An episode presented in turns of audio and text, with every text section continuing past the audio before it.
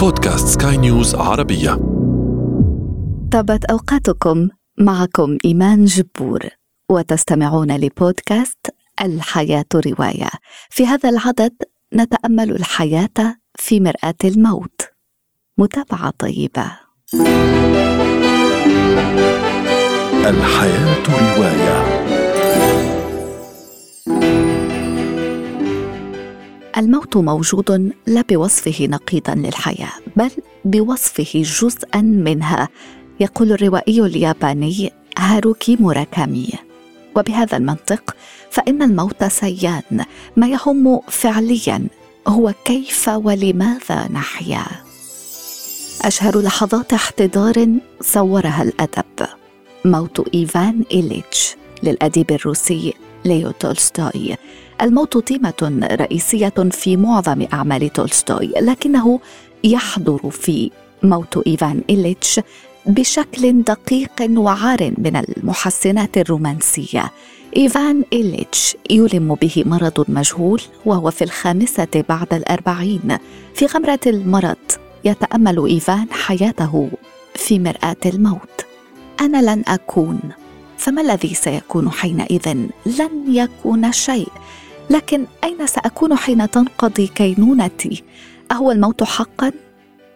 هو جزع الوجود البشري من الموت. تمر أيام من الاحتضار البطيء المؤلم. يصفها تولستوي بسلاسة أدبية وعبقرية نفسية وواقعية. قد تشعرك أحيانا بالإختناق.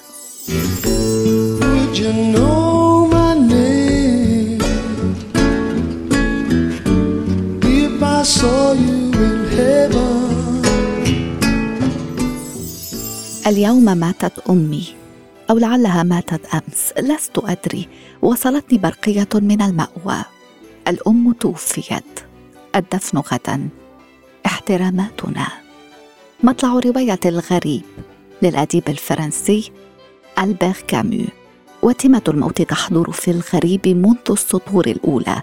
الشخصية الرئيسية في الرواية مغسو الذي فقد والدته يتورط بعدها بفترة قصيرة في جريمة قتل ويحكم عليه بالإعدام.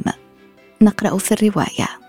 انفلت الزناد ولامست سبابتي عقب المسدس الخشبي الصقيل. أيقنت أنني دمرت توازن النهار. عندئذ أطلقت أربع طلقات أخرى في جسد ساكن. جسد كانت تخترقه الرصاصات دون أن يظهر عليه أثرها وكان الأمر أشبه بأربع طرقات خفيفة أطرقها على باب الشقاء.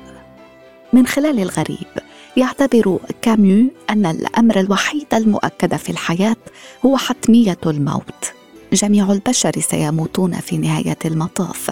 ومثل كل البشر ولد مغسو وسيموت قبول حتميه الموت يحرر مغسو من سراب ديمومه الحياة ومن كل الآمال الزائفة I don't want you to die. We learn to love somebody and they die or, or we die or it dies. What's the point? What, what do we learn really from all that suffering? Death ends a life, not a relationship. Poor Mitch. You still don't know how to say goodbye, do you?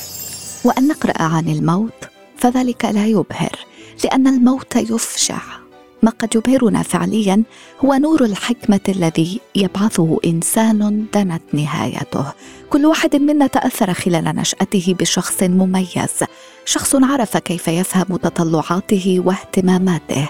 شخص علمه أن يرى الأشياء كما هي وساعده على تلمس طريقه نحو الإدراك والنضوج.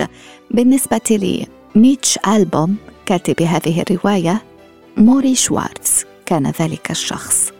موري أستاذه في الجامعة. وبعد الجامعة مضت عشرون سنة انقطعت خلالها الأخبار بين الأستاذ وطالبه القديم إلى أن علم الأخير بمرض أستاذه. موري مصاب بمرض قاتل وفي مراحله الأخيرة. سيعثر عليه ميتش وسيكون حاضرا في رحلته الأخيرة عبر زيارات أسبوعية. في رواية Tuesdays with موري العلاقة المتجددة بين ميتش وموري تحولت إلى فصل أخير من درس في الفلسفة عنوانه كيف نحيا؟ الحياة رواية.